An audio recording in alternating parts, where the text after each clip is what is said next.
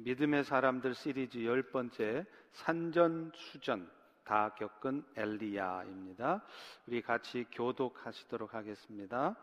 길르앗에 우구하는 자 중에 디셉 사람 엘리야가 아벡에 말하되 내가 섬기는 이스라엘 하나님 여호와께서 살아 계심을 두고 맹세하노니 내 말이 없으면 수년 동안 비도 이슬도 있지 아니하리라 하니라 여호와의 말씀이 엘리야에게 임하여 이르시되 너는 여기서 떠나 동쪽으로 가서 요단 앞 그리치네가에 숨고 그 시냇물을 마시라 내가 까마귀들에게 명령하여 거기서 너를 먹이게 하리라 아멘. 인류의 역사를 살펴보면 아, 그 중에 소수의 사람들에 의해서 인류 역사의 흐름이 바뀌었던 것을 봅니다.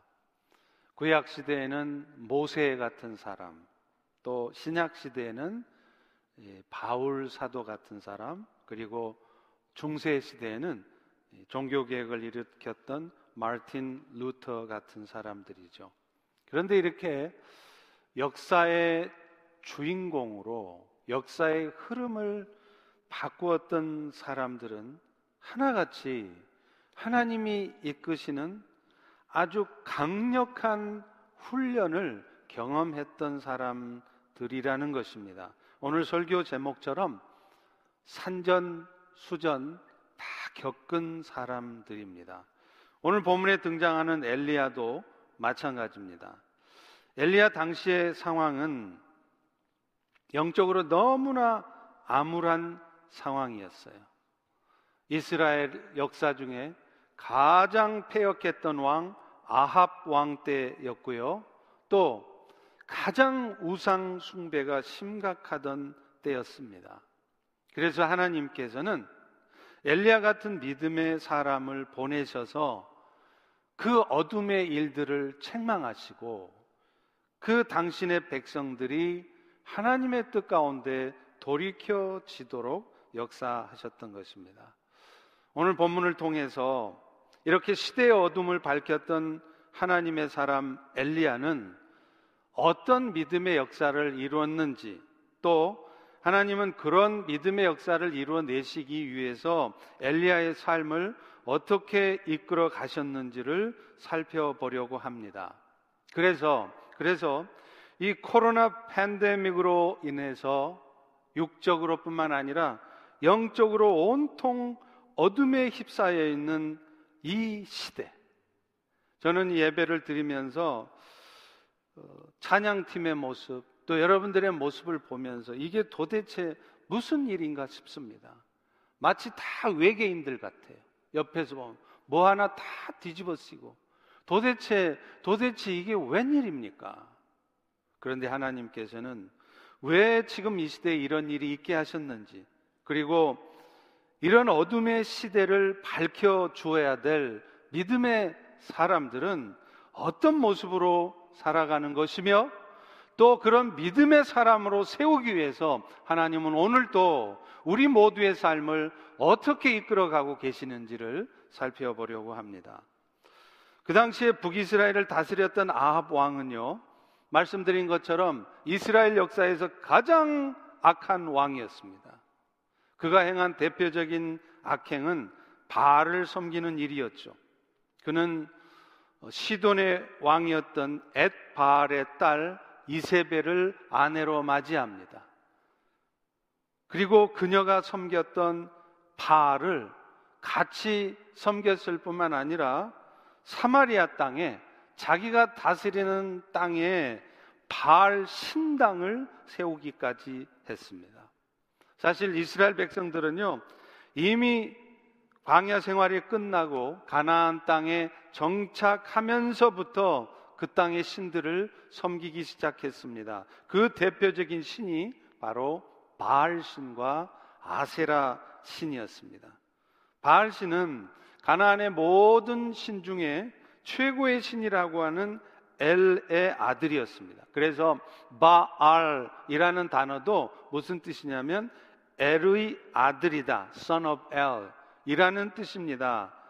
그래서 바알은요, 하늘의 비, 땅의 폭풍을 주관하는 풍요와 다산의 신으로 알려져 있었던 것입니다.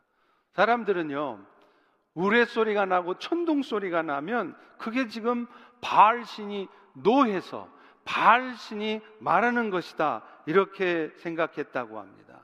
그 바알을 그려놓았던 라스 샴느라고 하는 우가릿 문서로 된 비문에 살펴보면 거기 바알신의 그림이 있는데요. 바알이 어떻게 묘사됐느냐면 오른손에는 창, 왼손에는 비를 일으키는 폭풍을 일으키는 번개를 상징하는 막대기가 들려 있었다고 합니다. 또 아세라 신은요 바알 신의 누이이자 아내이기도 했습니다. 이 아세라는 바알 신이 죽음의 신이었던 못에 의해서 죽임을 당한 후에 7년 후에 그 아세라가 그 못 신을 죽입니다. 그리고서는 죽었던 바알 신을 다시 살려냈다고 그래요. 그래서 이것이 계기가 돼서 아세라는 바알의 아내가 되었다고 하죠. 그런데 이 바알과 아세라 신이 풍요와 다산의 신으로 여겨졌던 이유가 있습니다.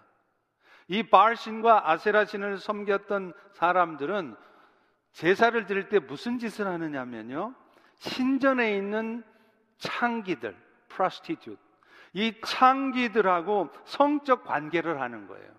그러면 그것을 하늘에 있는 바알 신과 아세라 신이 보고 아주 흡족해서 기쁜 마음으로 비를 쏟아 내려준다는 거예요. 그러면 곡식이 풍성해지겠죠.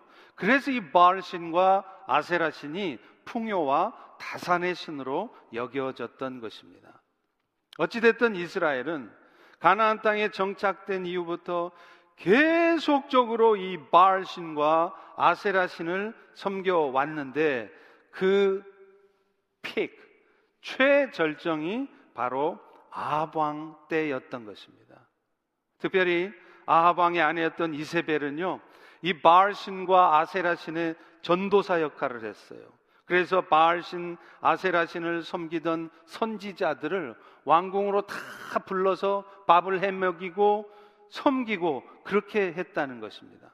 자, 이런 상황에서 하나님은 더 이상 그들의 죄악, 의상 숭배하는 죄악을 가만두지 않으셨습니다. 마치 이 세상이 점점 하나님을 떠나 영적으로 타락해 갈 때, 특별히 기독교 국가였던 미국이 점점 하나님을 멀리하고 영적으로 타락해 갈 때, 코로나 바이러스를 통하여서 이 땅에 하나님이 진노의 잔을 부으셨던 것처럼 하나님은 그 이스라엘 나라를 하나님의 사람 엘리야를 통해서 깨우치시는 거였습니다. 먼저 엘리야는요, 아합에게 나아가서 앞으로 당신이 계속해서 하나님을 멀리하며 세상을 가까이하며 바알 신을 섬긴다면 몇 년 동안 비가 오게 되지 않을 것이다. 이렇게 선포를 합니다. 오늘 본문 1절에 보십시오. 길라앗에 요구하는 자 중에 디셉 사람 엘리야가 아합에게 말하되 내가 섬기는 이스라엘 하나님 여호와께서 말씀하는데 내 말이 없으면 앞으로 이스라엘 땅에는 수년 동안 비도 이슬도 없을 것이다. 이렇게 말한 거예요. 그런데 놀랍게 실제로 이 엘리야 선지자의 선포 후에 사마리아 땅에는 3년 넘게 기근이 왔습니다. 그러자 아합 왕은요. 이 사마리아 땅의 기근의 책임이 엘리야에게 있다고 생각했어요. 엘리야 네가 이런 말을 해서 이 땅에 계속 가뭄이 있지 않느냐. 그러나 엘리야 선지자는 말합니다. 너희들이 지금 가뭄의 고통 가운데 있는 이유는 나 때문이 아니라 아합 왕과 이스라엘 백성들이 바알 신을 섬기며 하나님을 떠나 하나님을 멀리하며 살았기 때문이다. 결국 엘리야는요, 이 가뭄의 책임이 도대체 누군지 한번 알아보자. 그래서 엘리야는 바알 선지자들 450명 또 아세라 선지자 400명을 다 불러 모으라고 합니다. 그래서 바알 선지자들과 엘리야는요 각각 재물을 재단 위에 올려놓고 어느 신이 불을 내려 재물을 태우는지를 봄으로 해서 진짜 신이 누군지 가려보자 이렇게 했던 것입니다. 그때 바알 선지자들은요 재물을 그 재단 위에 올려놓고 하루 종일 자신의 신들 바알을 부릅니다. 바알이여, 바알이여, 불을 내려 주소서. 그런데 불은 내려오지 않습니다. 나중에 그들은요, 자신들이 정한 규례대로 칼과 창으로 자신들의 몸을 긁습니다. 피를 흘려가면서까지 바알이여, 바알이여, 불을 내리셔서 바알 당신이 이 세상의 진짜 신인 것을 보여주십시오. 그러나 여전히 불은 내리지 않았습니다. 그때 엘리야 선지자는 하나님을 부릅니다. 그러자 그 순간 하늘에서 불이 내려와서 재물을 태워버리는 거예요. 그 광경을 처음부터 계속 보고 있던 이스라엘 백성들은 그제서야 외칩니다. 여호와 그가 하나님이시라. 그가 하나님이시라. 그리고 결국 그 영적 대결에서 패배했던 바알 선지자들은 기손 신에 끌려가서 모두가 다 죽임을 당하는 것이었습니다. 그런데 여러분, 엘리야가 이런 엄청난 일을 감당해 갈 수 있었던 것은 그가 정말로 믿음의 사람이었기에 가능했던 일이라는 것입니다. 엘리야가 바알 선지자들과 영적 대결을 할 때 그가 하나님께 한 기도를 보면 그가 어떤 믿음의 사람이었는가를 알 수 있습니다. 열왕기상 18장 36절입니다. 주여 주께서 이스라엘 중에 하나님이신 것과 내가 주의 종인 것과 내가 주의 말씀대로 행할 때 이 모든 역사를 이루시는 분이 하나님이신 것을 알게 주시옵소서. 무슨 말입니까? 여호와 하나님, 당신은 친정한 하나님이신 것을 내가 믿습니다. 그래서 하나님이시여 지금 이 순간 내가 당신을 따르는 주의 종인 것을 또 내가 주님의 말씀대로 주님의 뜻대로 행할 때 주께서는 이 모든 일 가운데 하나님이신 것을 보여 주십시오. 이렇게 구하는 것입니다. 사실 엘리야는요, 이 영적 대결에서 바알 선지자들이 그랬던 것처럼 자기가 죽임을 당할 수 있어요. 만약에 기도한 대로 불이 안 떨어지면 엘리야는 그 즉시 죽임을 당하는 것입니다. 그러나 엘리야는 그런 죽음이 두렵지 않았습니다. 왜요? 확신했기 때문입니다. 주께서 주께서 보내신 길로 가는 자들에게 하나님은 당신이 진정 하나님 되심을 스스로 보이실 것을 믿어 의심치 않았기 때문인 것입니다. 여러분, 믿음의 사람의 모습이 바로 이런 모습이에요. 사탄이 버려놓은 일들 앞에서 그저 염려나 하고 두려워 떠는 것이 아니라 심지어는 죽음조차 두려워하지 않으면서 결국에는 우리 하나님께서 최종적인 승리를 거둔 것을 굳게 믿고 나아가는 것 이것이 진짜 믿음이라는 거예요. 그리고 이런 믿음의 사람들의 역사를 통해 하나님은 당신의 뜻을 이루어 가시는 것입니다. 고린도후서 2장 14절에도 말씀합니다. 항상 우리를 그리스도 안에서 이기게 하시고 우리로 말미암아 각처에서 곳곳에서 모든 상황에서 그리스도 냄새를 나타내시는 하나님께 감사하노라. 그리스도를 통하면 항상 이기는 삶을 살 수 있다는 거예요. 저는 참 안타깝고 염려스러운 것이요. 우리 모든 성도들이 신앙생활 하면서도 늘 노심초사, 염려하고 두려워하고 근심하고 걱정하고 그러다 어쩌다 한 번씩 아, 이 상황에서는 내가 이겼구나 이러고 있다는 거예요. 그런데 사도 바울은 뭐라 그럽니까? 우리는 예수 그리스도를 통하면 항상 이긴다는 거예요. 어쩌다 한 번씩 이렇게 위축되고 염려하고 두려워하고 어둠에 갇혀서 힘겹게 힘겹게 살다가 어쩌다 한번 와 예수님 때문에 내가 이겼다 이것이 아니라 어떤 상황 속에서도 계속해서 이기는 삶을 살 수 있다는 거예요. 왜 그렇습니까? 사탄과의 싸움에서 이미 승리하신 예수님 때문이라고 말하지 않습니까? 예수님은요, 십자가에 죽으신 후에 그 십자가에 매달려 계시지 않았어요.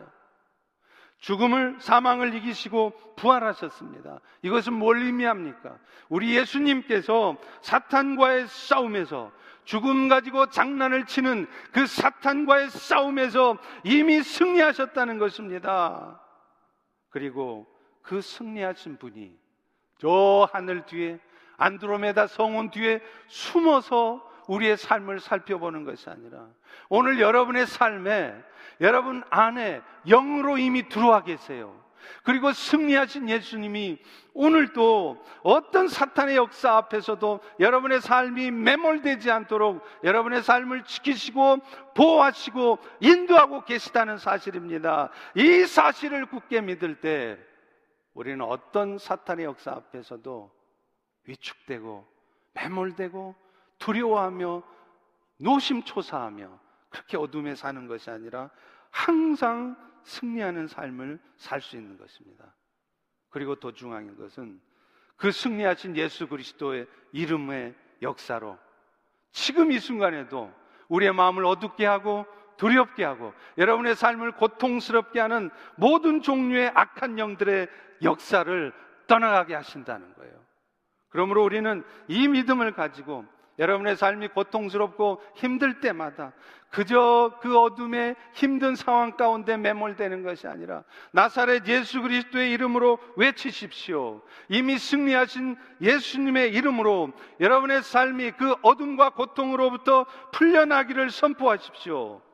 그럴 때 마치 오늘 엘리야 선지자가 하나님께서 역사하실 것을 굳게 믿고 바알 선지자들에게 감히 850대 1의 영적 대결을 선포할 때 하늘에서 불이 내려와서 하나님 되심을 하나님이 증거하셨던 것처럼 오늘 여러분의 인생 가운데도 하나님의 살아 역사하심이 증거될 줄로 믿습니다. 그리고 그 믿음의 승리는 결국 어떤 모습으로 나타나냐면 여러분의 삶이 그리스도의 향기로 나타나는 것이라는. 오늘 고린도후서 2장 14절도 분명히 말하잖아요. 그리스도를 아는 냄새라는 게 뭡니까? 진짜 이긴다는 것이 뭡니까? 내 삶을 통해서 그런 사탄의 역사 앞에서 두려워하고 화낼 수밖에 없고 거친 말을 뱉어낼 수밖에 없는 그런 상황 속에서도 예수님의 최종적인 승리를 믿기에 나는 오늘 또 그리스도의 말을, 그리스도의 향기를, 그리스도의 축복을 뱉어내는 것, 이것이 진정으로 이기는 것이고 이것이 바로 진정한 믿음이라는 것입니다.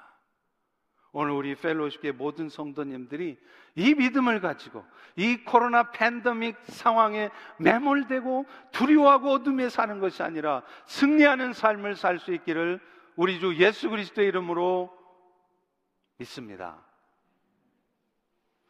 그런데요, 엘리야 선지자가 이런 승리를 얻을 수 있었던 것은 결코 하루아침에 이루어진 것이 아니었다는 거예요.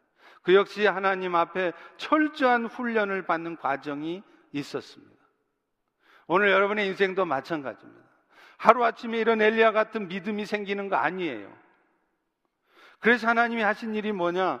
가장 먼저는 어떤 상황에서도 철저히 하나님만 바라보는 훈련을 하게 하시는 거예요. 하나님이 이것을 위해서 엘리야에게 갑자기 갑자기 그리시네가로 가라 그러시는 거예요. 오늘 보면 3절 4절에 보십시오. 너는 여기서 떠나 동쪽으로 가서 요단 앞 그리시네가에 숨고 그 시냇물을 마시라. 내가 까마귀들에게 명령해서 거기서 너를 먹이게 하리라. 그리시네가는요 먹을 것이 전혀 없는 곳입니다. 하나님께서 가끔 여러분의 인생도 갑자기 아무것도 먹을 수 없는 상황으로 여러분을 몰아넣으시죠? 갑자기 직장에서 해고되기도 하시죠? 갑자기 그렇게 잘 되던 비즈니스가 안 되기도 하시죠? 그게 다 하나님이 뜻 가운데 하시는 일 중에 하나라는 거예요. 하나님은 엘리야를 그리시네가로 보내셨지만 그를 결코 굶게 하지 않으셨습니다. 까마귀를 통해 먹이시는 거예요. 아침과 저녁으로 떡과 고기를 물어다 줍니다. 여러분 말이 그렇지 그 까마귀가 물어다 주는 양이 얼마나 되겠어요? 더구나 아침에 왔다고 그 까마귀가 잊지 않고 저녁에 온다는 보장이 있습니까? 왜 하나님은 이렇게 하셨을까요? 엘리야 선지자로 하여금 오직 하나님만 바라보게 하는 것입니다. 눈을 돌려 나에게 도움이 될 만한 게 뭐 있을까? 저것이 있으면 내가 힘을 얻고 내가 이런 일도 할 수 있을 텐데가 아니라 어떤 상황 속에서도 오직 하나님만을 바라보며 하나님께서 하실 일입니다. 하나님이 이루실 것입니다. 그 믿음을 갖게 하시려고 하는 거였다는 거예요. 이 훈련을 통해 엘리야가 확신하게 된 게 뭡니까? 그리시네가처럼 아무것도 먹을 수 없는 상황에 처한다 할지라도 하나님은 당신의 백성들이 모든 삶 속에서 그 고통 가운데 있지 않도록 그들의 삶을 책임지신다는 것을, 그들을 먹이신다는 것을 경험하게 하시려는 거예요. 하나님은 이렇게 엘리야를 훈련하신 후에요. 실전을 경험하게 하세요. 이제 하나님은 엘리야를 사르밧으로 가라고 합니다. 근데 거기 가보면 과부가 하나 있을 거래요. 근데 그 과부, 사르밧 과부가 선지자 엘리야 너를 섬기게 될 것이다. 그런데 막상 이 엘리야 선지자가 사르바로 갔어요. 그랬더니 그 과부가 진짜 있네요? 그런데 문제는 그 과부의 형편을 보니까 그가 도무지 자신을 섬길 형편이 아니었다는 거예요. 왜요? 그 과부 자신도 지금 먹을 게 없어요. 그래서 마지막 남은 이 밀가루 한 움큼, 또 이 기름병 기름 가지고 멋있게 요리해서 최후의 만찬, 최후의 만찬을 하고 아들하고 같이 죽으려고 하는 판이었습니다. 그런데 이런 사르밧 과부에게 엘리야 선지자는 참으로 참으로 염치 없어 보이는 말을 하는 거예요. 사르밧 과부시여, 당신이 죽을 때 죽더라도 먼저 나를 위해서 작은 떡 한 개를 만들어 내게로 가져오라. 여러분 같으면, 여러분 같으면 이런 상황에 처해 있는 사르밧 과부에게 이런 말 하실 수 있겠습니까? 코로나 바이러스 때문에 비즈니스가 전부 반토막 나고 레이오프 당하고 그렇게 힘들게 살아가고 있는 성도 집을 방문해서 내가 하나님께서 말씀하시는데 당신 그래도 헌금하시라고 그러네. 당신 이렇게 말할 수 있겠습니까? 저 같으면 못할 것 같습니다. 그런데 엘리야는 하는 것입니다. 왜요? 하나님께서 먼저 말씀하신 게 있었기 때문이에요. 경험한 게 있었기 때문이에요. 열왕기상 17장 14절에 보십시오. 여호와의 말씀이 나 여호와가 비를 지면에 내리는 날까지 그러니까 가뭄이 풀려질 때까지 사르밧 과부야 너의 통에 가루 병의 기름이 절대로 떨어지지 않을 것이다. 여호와를 신뢰하는 마음으로 여호와의 말씀대로 행하고 있으면 절대로 네가 굶어 죽는 일은 없을 것이다. 그런데 엘리야는 엘리야는 이 말씀을 그대로 전합니다. 우리 같으면 저 같으면 이런 말 염치 없어서 못할 것 같은데요. 이유가 뭘까요? 그는 분명하게 경험했던 것이 있어요. 그리 시내가에서 아무것도 먹을 수 없는 상황, 도무지 의지하고 바라볼 수도 없는 상황에서 오직 하나님께서 까마귀를 통해 자기를 먹였던 것을 경험한 겁니다. 그러니까 사르밧 과부야, 당신도 그런 절망적인 상황 속에 처해 있을지라도 하나님의 말씀하신 대로 순종해 갈 때 하나님이 당신의 삶을 책임질 거야. 이렇게 말할 수 있었던 것이죠. 여러분, 오늘날 하나님의 뜻을 함께 이루어갈 성도들의 삶에도 마찬가지 훈련이 필요합니다. 우리의 먹고 사는 것이 사람의 노력에만 달려 있다고 생각하는 것, 이것이 세상의 가치관이죠. 그러니까 오늘 또 죽으라고 일해야 되는 거예요. 죽으라고 돈을 벌어야 되는 것입니다. 물론 그렇습니다. 그러나 이런 가치관을 던져버리지 않으면요. 우리는 절대로 하나님의 뜻대로 살아갈 수 없습니다. 매 순간순간 상황에 매몰되고 매 순간순간 형편에 끌려갈 수밖에 없습니다. 여건대로 사는 수밖에 없는 것이에요. 하나님의 뜻은 다 날아가는 것입니다. 그런데 여러분, 철저히 하나님의 사람들의 먹고 사는 문제는 하나님이 책임지신다는 것을 확신하면 우리는 어떤 절망적인, 어떤 고통스러운 상황 속에서도 사람의 생각과 판단대로 말하고 행동하는 것이 아니라 하나님의 말씀대로 말하고 행동하게 되는 것이죠. 여러분, 하나님이 말씀하신 대로 그의 보내신 길로 가면 절대적으로 하나님이 그 앞길을 책임지십니다. 문제는 그 길이 하나님이 보내신 길이 맞는가입니다. 하나님이 기뻐하시는 일인가입니다. 여러분은 그것만 따지면 됩니다. 현재 상황이 어떤 형편인가 그다지 중요하지 않습니다. 그 일을 할 만한 사람들이 좀 있는가 그것도 중요하지 않습니다. 여러분 오늘 본문 이야기해 보세요.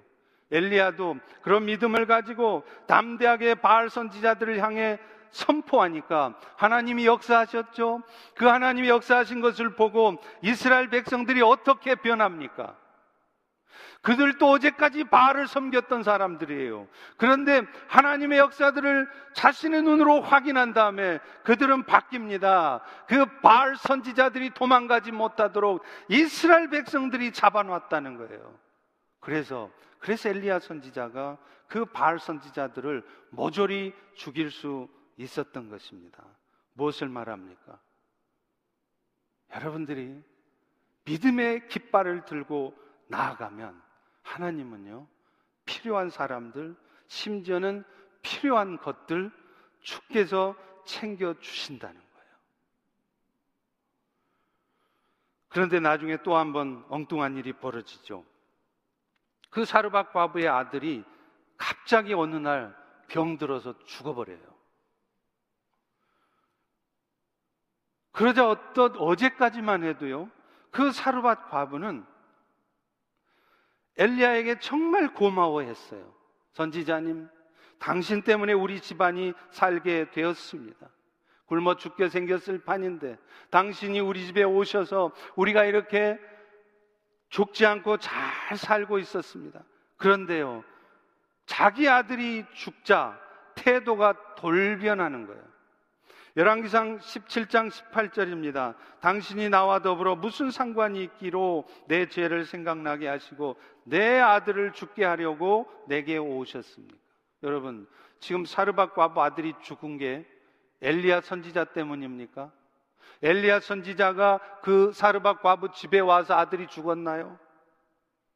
사르밧 과부는 어제까지만 해도 당신이 우리 집에 온 것은 놀라운 하나님의 은혜의 역사였습니다. 감사했습니다. 이랬던 그가 오늘 하루아침에 당신의 생각과 다른 일이 벌어지니 엘리야를 원수 취급을 하는 거예요. 그런데 여러분, 이게 사람입니다. 제가 중국에서 처음 사역할 때요. 사역하던 제가 오히려 더 은혜를 받았어요. 왜요? 세상에 제가 뭐라고, 제가 가르치고 선포하는 말씀이 뭐 얼마나 대단한 거라고 그 말씀을 듣겠다고 이틀씩, 3일씩 걸려서 오는 거예요.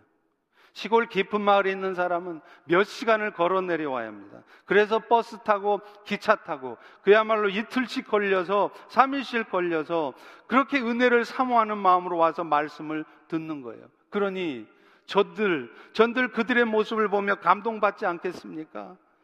그 은혜 받는 모습에 제 몸을 돌보지 않고 섬겼어요. 그러다 제가 잠깐 한국에 들릴 일이 있어서 저를 파송한 교회 방문을 했죠.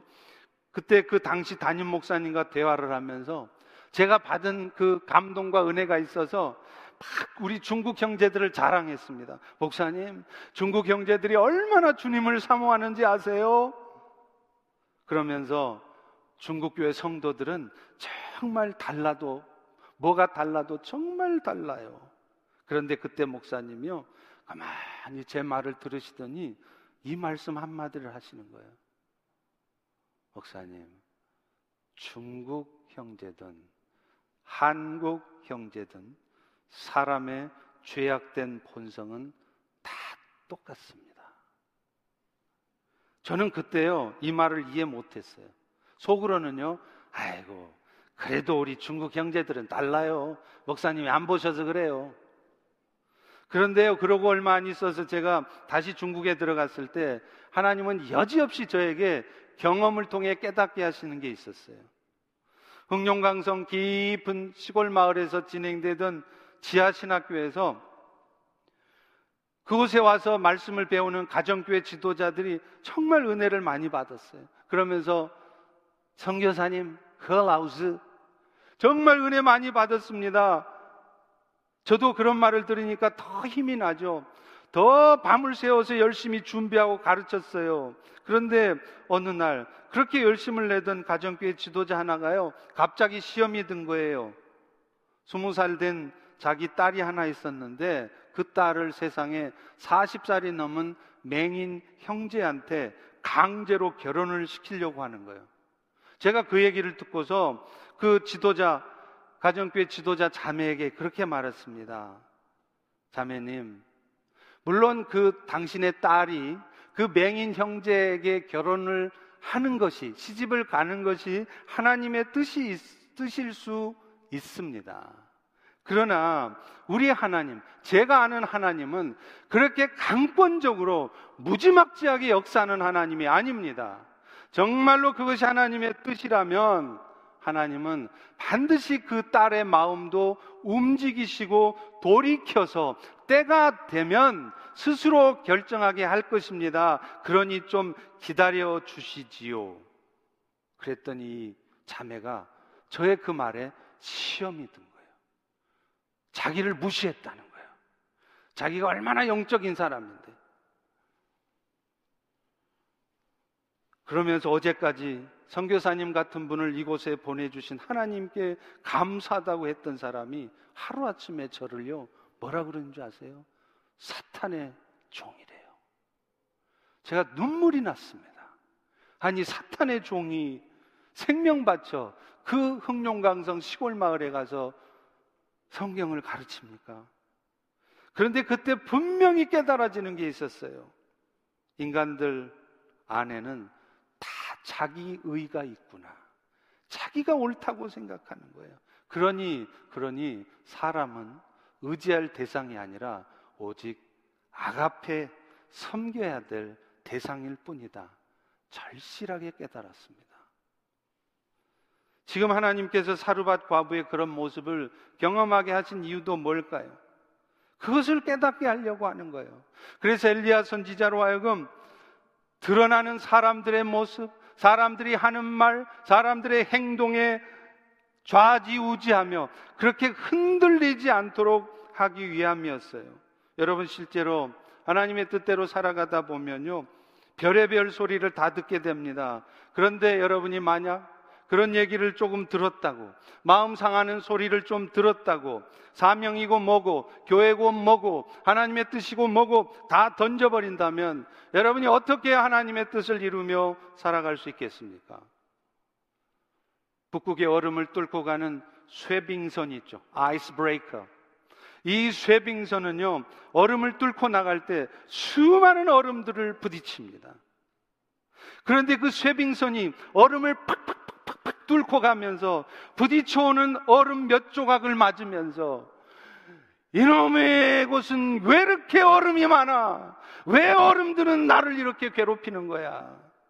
그렇게 한다면, 그리고 스탑 해버린다면, 여러분, 그게 쇠빙선입니까? 오늘날 성도들은요, 바로 이 세상의 얼음, 어둠의 세상을 뚫고 나가야 될 쇠빙선과 같은 존재들입니다. 세상의 사람들은 좀처럼 변하지 않습니다. 정말 안 변해요.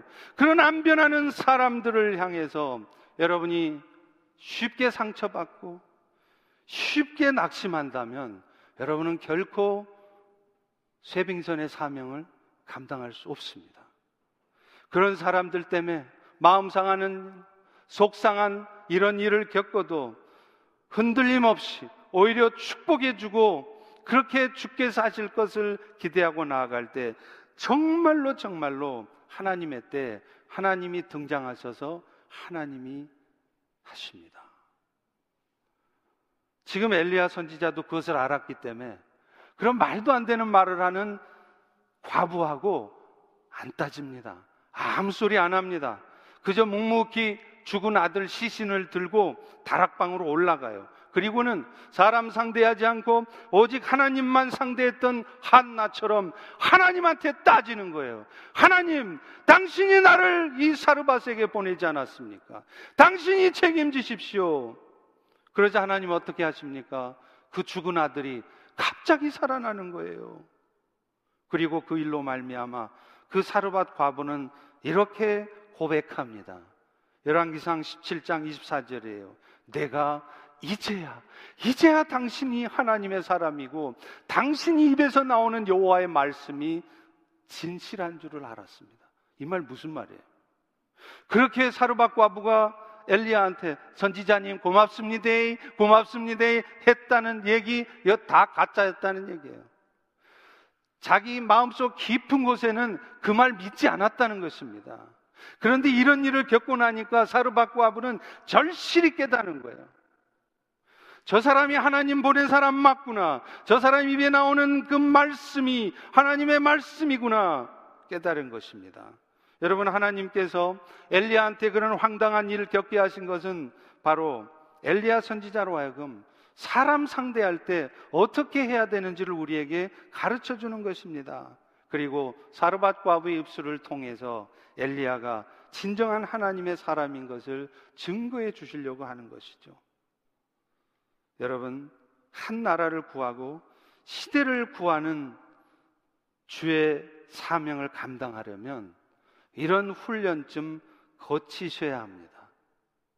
여러분의 삶이 예수 믿었더니 그저 다 잘 되고 원하는 대로 다 순탄하게 되고 절대로 그런 삶의 과정을 통해서 여러분은 절대로 믿음의 사람으로 세워지지 않습니다. 위험한 상황, 불안할 수밖에 없는 상황, 두려울 수밖에 없는 상황, 피하고 싶은 상황, 부담스러운 상황, 그런 상황에서도 먹고 사는 것 걱정하지 않고 한 식구 어떻게 하면 편안하게 행복하게 살까만 고민하지 않고 하나님의 뜻을 바라보며 하나님을 의지하고 나아가는 사람, 이런 사람들을 통해 하나님은 시대를 바꾸는 거예요. 하나님이 다 책임져 주실 줄로 믿기에 집 문제든지 자식 문제든지 건강 문제든지 사도 바울이 말한 것처럼 그야말로 살든지 죽든지 망하든지 흥하든지 저는 하나님께 다 맡기고 나갑니다. 그런 사람들이 시대를 바꿉니다. 공동체를 바꿉니다. 사람을 변화시킵니다. 오늘 여러분은 어떠십니까? 나를 좀 섭섭하게 했다고 시험 들고 내가 좀 무시당했다고 어두워지고 이래서는 여러분은 아무것도 할 수 없습니다. 왜요?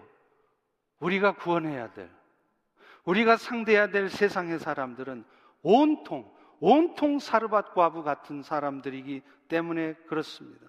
아마 여러분 중에도 지금 이 순간 엘리야가 겪었던 산전, 수전 다 경험하고 계신 분들이 틀림없이 있을 것입니다. 그러나 분명히 기억하십시오.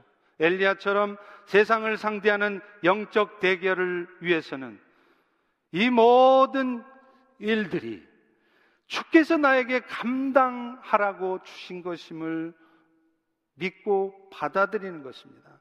그러나 그 과정 속에서도 참 많이 힘들지만 성령 하나님의 도우심을 간절히 구하면서 이런 과정을 통해 하나님이 주실 놀라운 은혜, 하나님의 크신 역사를 기대하며 감사하며 그 어려움을 돌파하는 사람이어야 한다는 것입니다. 그런데 마지막 또 하나의 반전이 있어요. 그 엄청난 승리를 거두었던 엘리야가요, 세상에, 세상에 이세벨의 말 한마디에 나가 떨어지는 거예요. 사실 저도 종종 그런 적이 있어요. 저도 강단에서 이렇게 막 힘있게 말씀을 선포하잖아요. 그러면 여러분 보시기에도 와, 목사님은 진짜 믿음의 사람인가 보다. 저 역시 실제로 그렇게 믿음의 삶을 살 때도 있습니다. 그런데요, 그러던 저여도 누군가가 지나가면서 던진 말 한마디 때문에 밤새도록 마음을 끓이고 고민하는 거예요. 지나가는 사람이 그냥 슬쩍 던진 말 때문에 내가 정말 그렇게 악한 자인가? 내가 정말 그런가 하여 밤새 풀이 주고 고민합니다. 지금 엘리야도 그런다는 거예요. 아합 왕이 엘리야한테 보고를 합니다. 그 엘, 아, 엘, 아, 이세벨에게 보고를 합니다. 엘리야라고 하는 놈이 와서 당신이 그렇게 사랑하고 챙기던 바알 선지자 아세라 선지자 850명을 다 죽였어. 그러자 이세벨은요 사람을 보내어서 엘리야에게 협박을 해요. 열왕기상 19장 2절입니다. 내가 내일 이맘때에 반드시 너의 생명을 저 사람들 중 한 사람의 생명 같게 하리라. 그런데 여러분, 이 말을 들은 엘리야가 어떻게 하는 줄 아세요? 정말 놀라운 반응이에요. 바로 다음 절입니다. 열왕기상 19장 3절 4절이에요. 그가 이 말을 듣고 일어나 자기의 생명을 위하여 도망하여 유다에 속한 부엘세바에 이르러 광야로 들어가 하루길쯤 가서 한 로뎀 나무 아래에 앉아. 어제까지 바알 선지자들과 멋진 영적 대결 가운데 승리했던 엘리야의 모습이라고는 전혀 상상이 안 가는 모습이에요. 지금 이세벨이 실제로 군사를 이끌고 쫓아온 것도 아니잖아요. 그냥 말만 전했어요.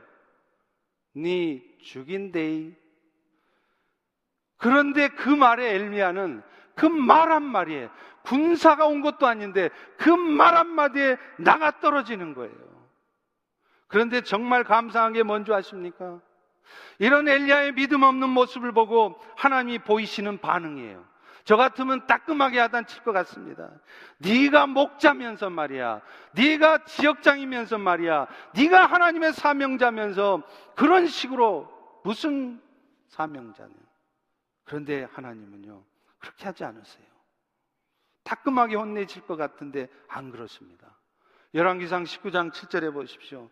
또다시 어루만져 이르되 엘리야야 일어나라 일어나라. 네가 갈 길을 다 가지 못할까 하노라. 구운 떡 물 한 병을 줍니다. 그것도 두 번씩이나. 저는 엘리야에 대한 말씀 중에 제일 은혜 받은 장면이 이 장면이에요. 아하 엘리야 같은 대단한 선지자도 지나가는 사람 말 한마디에 저렇게 낙심하고 의식이소침해질 수 있구나. 그런데 더 대단한 것은 하나님께서 그런 엘리야를 야단 한 번 안 치시고 오히려 떡과 물을 주면서 인커리지하고 원기를 회복할 수 있도록 하셨다는 거예요. 두 번씩이나. 여러분 우리도 실수할 때 있습니다. 저도 실수할 수 있습니다. 여러분도 완벽하지 않습니다. 여러분 스스로 자신의 실망하고 스스로 뭔가 다 던져버리고 싶고 포기하고 싶을 때가 있을 것입니다. 그러나 그럴 때조차도 하나님은 그런 여러분들을 포기하지 않으십니다. 그런 여러분의 연약함과 부족함을 보면서 무조건 야단만 치지 않으십니다. 오히려 떡과 물을 주며 격려하시는 하나님이십니다. 그런데 그렇게 하시는 궁극적인 이유가 뭡니까? 네가 갈 길을 다 가지 못할까 하노라. 다시 일어서라는 거예요. 내가 너를 기다려 주겠다는 거예요. 여러분 이것이 하나님이 하시는 일입니다. 로뎀나무 아래 원기를 회복한 후 엘리야는 40일 주야를 걸어서 호렙산으로 갑니다. 그곳에서 하나님의 사명을 받아요. 하사엘에게 기름 부어 아람 왕 세우고 예후에게 기름 부어 북이스라엘 왕 되게 하고 엘리사에게 기름 부어 엘리다 대신 선지사가 되게 하라. 사랑하는 성도 여러분, 말씀을 맺겠습니다. 하나님은요, 여러분에게 사명을 뭔가 맡기실 때 무작정 밀어붙이지 않으십니다. 그리고 아무에게나 그 사명을 주시지도 않습니다. 엘리야가 겪었던 산전수전 다 겪은 그런 삶의 훈련을 통해서 하나님은 마침내 여러분을 부르시는 겁니다. 그러나 두려워 마십시오. 낙심하지 마십시오. 하나님은 여러분의 연약함을, 부족함을 이미 다 알고 계세요. 그래서 쓰러져 있는 여러분들에게 야단만 치는 것이 아니라 정말로 필요한 때 필요한 것들을 여러분에게 공급하실 것입니다. 그래서 여러분들을 다시 일으켜 세우실 것입니다. 그 하나님께서 오늘도 여러분의 삶을 한치의 오차도 없이 이끌어 가심을 믿고 다시 한번 어둠에서 일어나시는 우리 모두가 될 수 있기를 축원합니다. 기도하겠습니다. 하나님, 오늘 또 주의 말씀을 통하여 귀한 생명의 말씀을 허락하시니 감사합니다. 하나님 죽어가던 이스라엘을 엘리야 선지자를 통해 다시 살리시고 세우셨던 것처럼 이제 오늘 말씀을 통해 우리의 영혼을 살려 주셨사오니 산전수전 다 겪는 이 일들 앞에 그저 좌절하고 염려나 하고 두려워 떨고만 있는 것이 아니라 다시 한번 믿음으로 떨쳐 일어나 주의 뜻을 힘차게 이루어가는 승리의 삶을 사는 우리 모두가 되게 하여 주옵소서 예수님의 이름으로 기도합니다. 아멘. 우리 다 일어나셔서요. 조금 어려운 찬양이 있습니다.